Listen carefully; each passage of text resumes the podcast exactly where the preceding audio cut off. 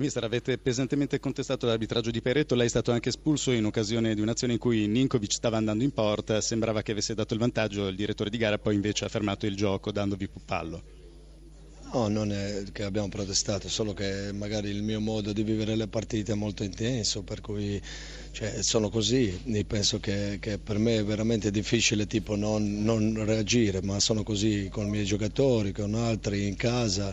Cioè, mi sembra che, che, ci stanno togliendo un po' l'anima sportiva che abbiamo dentro. Ecco, però con il Pescara era stato espulso Pandev, oggi Lazovic per doppia munizione e anche forse per falli evitabili, forse su questo dovreste un attimo lavorare. Sì, penso che abbiamo lavorato con giocatori assolutamente che non devono protestare, ma anche io, vi dico con tutta sincerità, non ci sono stati assolutamente insulti, solo io quando vedo una cosa alzo le braccia, ma anche con i miei giocatori quando sbagliano occasione o, o sbaglia, fanno qualche sbaglio, evidentemente all'arbitro dà molto fastidio, però non c'è stata mancanza di rispetto o, o proteste per espulsione, per rigore non concesso, per il, quello di Ninkovic, cioè, fa parte del gioco, secondo me ha fatto anche buona prestazione arbitro, solo che io dico che, che sono così, no? umanamente. No? Avete domande da studio per Sentiamo Juric? il mio movilista, grazie, perché anche in questo caso c'è molto da discutere a quanto pare. Filippo? Ma Juric, a mio parere il gol di Rigoni era buono, secondo la linea tracciata qui alla, alla RAI, che magari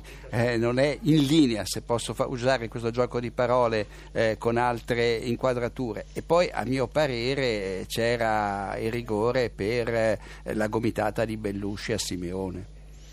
Ma io non, non, protesto delle cose, penso che se, se, non hanno dato, non hanno visto, hanno buona fede, secondo me anche sono grandi arbitri, lavorano bene, cioè, io non mi lamento di, di, assolutamente di niente.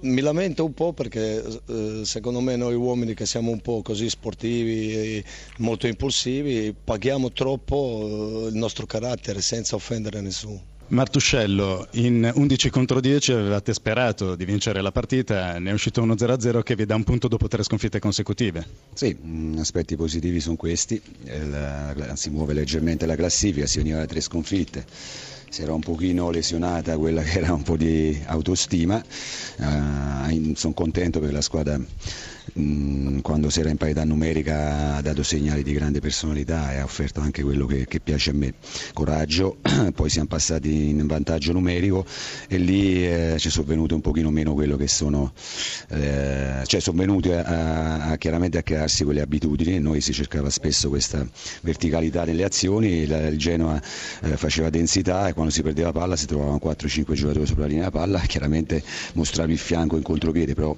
la difesa si è comportata alla grandissima. C'è da dire che siete la squadra che ha segnato meno in Serie A, solo due gol e per giunta segnati da due difensori.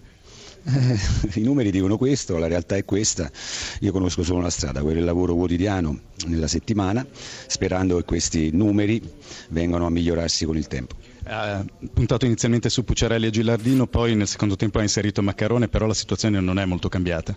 Sì, eh, I tentativi si fanno, noi allenatori andiamo a, a modificare un pochino, eh, chiaramente eh, c'è questa difficoltà in questo momento e si spera di, come ho detto prima, di risolverla quanto prima, anche perché poi il campionato, insomma, le partite iniziano a aumentare, a diminuire.